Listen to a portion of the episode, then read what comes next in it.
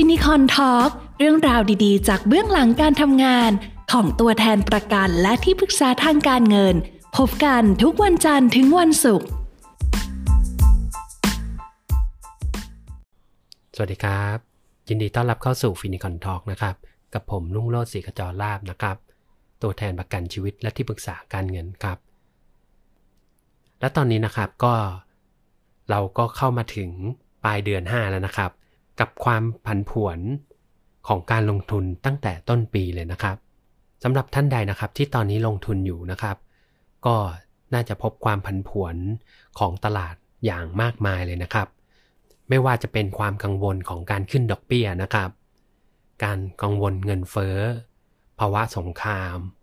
และล่าสุดนะครับ ภาวะถดถอยนะครับ ของเศรษฐกิจสหรัฐนะครับ ตั้งแต่ต้นปีนี่ถือว่าเรา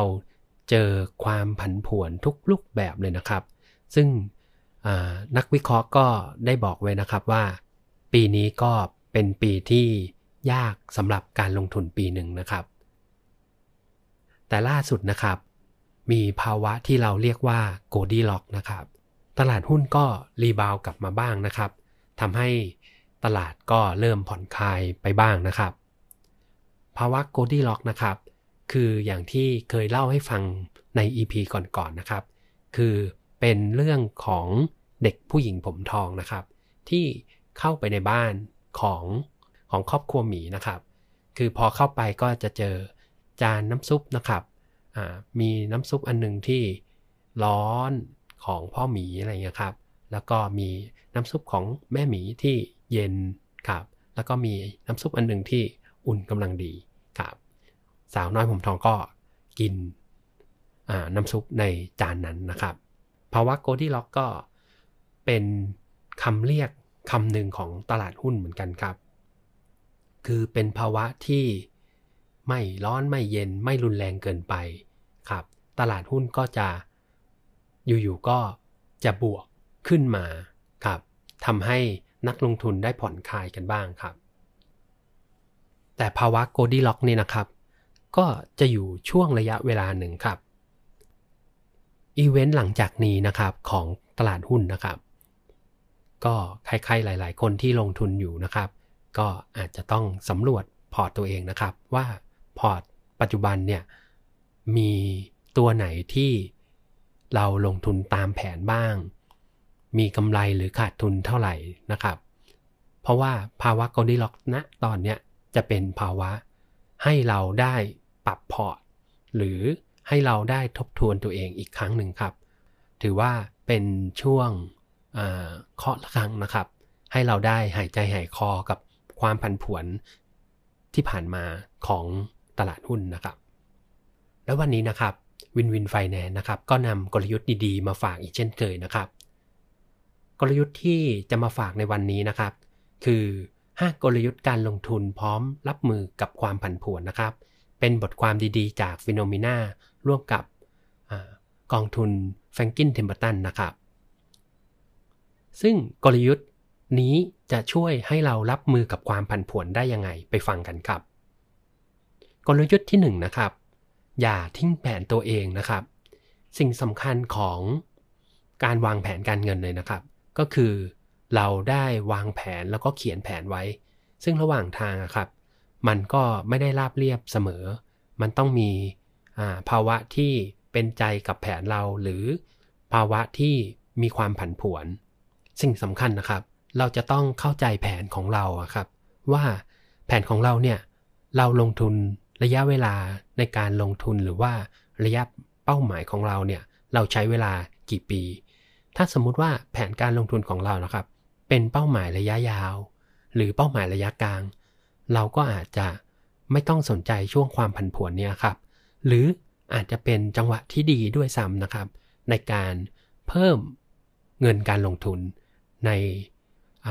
ช่วงที่เกิดวิกฤตหรือช่วงที่ความผันผวนเนี่ยนะครับ ข้อที่2นะครับ ลงทุนต่อไปนะครับ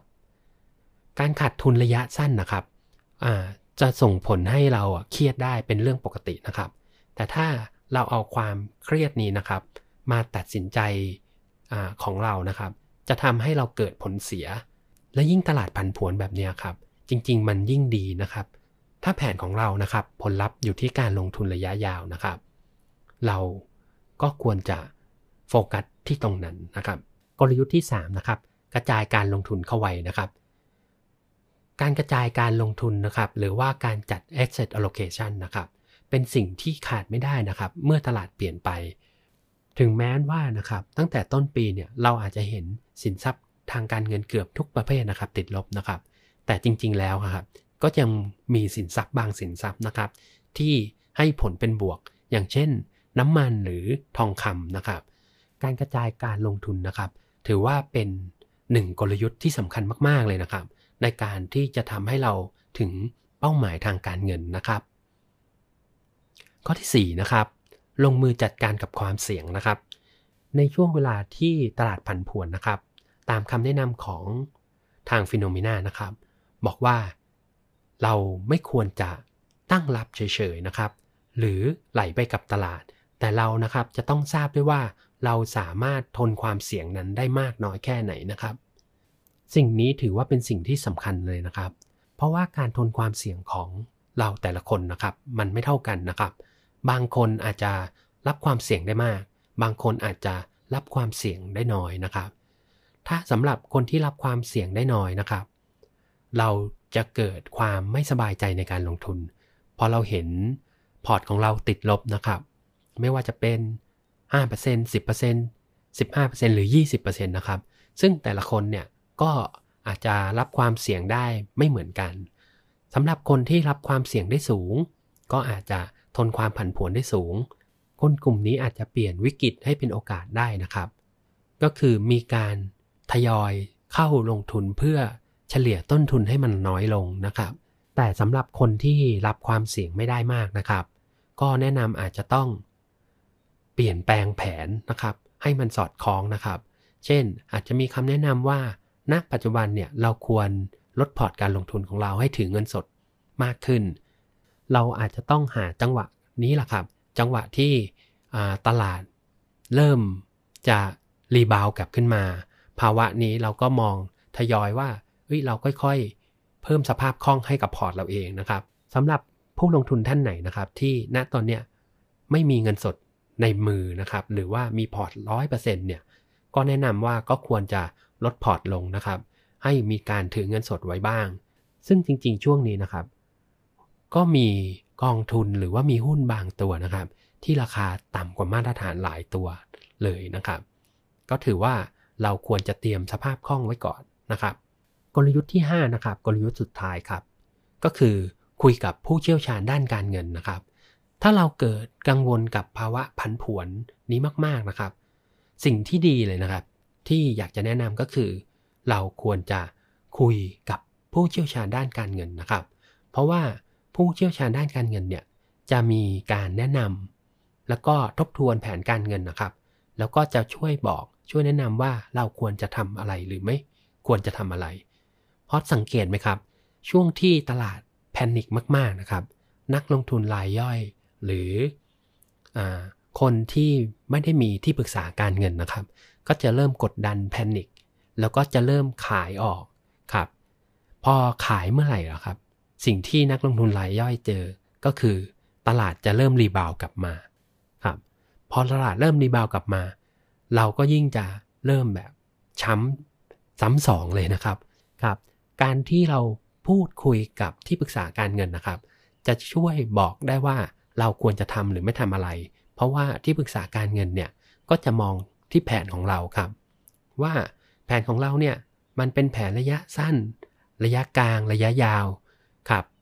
แล้วก็เป็นโอกาสที่ดีในการทบทวนแผนนะครับ ถ้าเราวางเงินผิดประเภท ผิดที่แล้วก็ผิดแผนนะครับ สิ่งที่ตามมาก็คือนี่แหละครับ ความกังวล แต่ถ้าเราวางเงินถูกที่ ถูกแผน แล้วก็ถูกเป้าหมายนะครับ ไม่ว่าความผันผวนจะผ่านมายังไง ความกังวลก็จะไม่เกิดครับ และนี่แหละครับห้ากลยุทธ์การลงทุน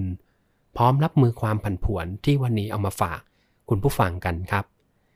สำหรับวันนี้นะครับก็ขอบคุณคุณผู้ฟังทุกท่านนะครับสำหรับท่านใดนะครับที่เห็นว่าข้อความหรือบทความนี้มีประโยชน์นะครับ ก็อยากจะให้ฝากกดไลค์กดแชร์นิดหนึ่งนะครับ เพื่อเป็นกำลังใจให้กับทีมงานนะครับ ในการนำบทความดีๆ หรือกลยุทธ์ทางการเงินดีๆ มาฝากอีกเช่นเคยนะครับ และสุดท้ายนะครับก็ขอบคุณทางฟินิคอนนะครับ ที่สนับสนุนรายการนี้นะครับ แล้วพบกันใหม่นะครับ ทุกวันเสาร์เว้นเสาร์นะครับ กับ Win Win Finance ครับ กับผมรุ่งโรจน์ศิกจรลาบ จะมาอัปเดตเศรษฐกิจ และกลยุทธ์ทางการเงิน เพื่อจะทำให้แผนการเงินของทุกท่านไปถึงเป้าหมายและประสบความสำเร็จครับ ครับ วันนี้สวัสดีครับ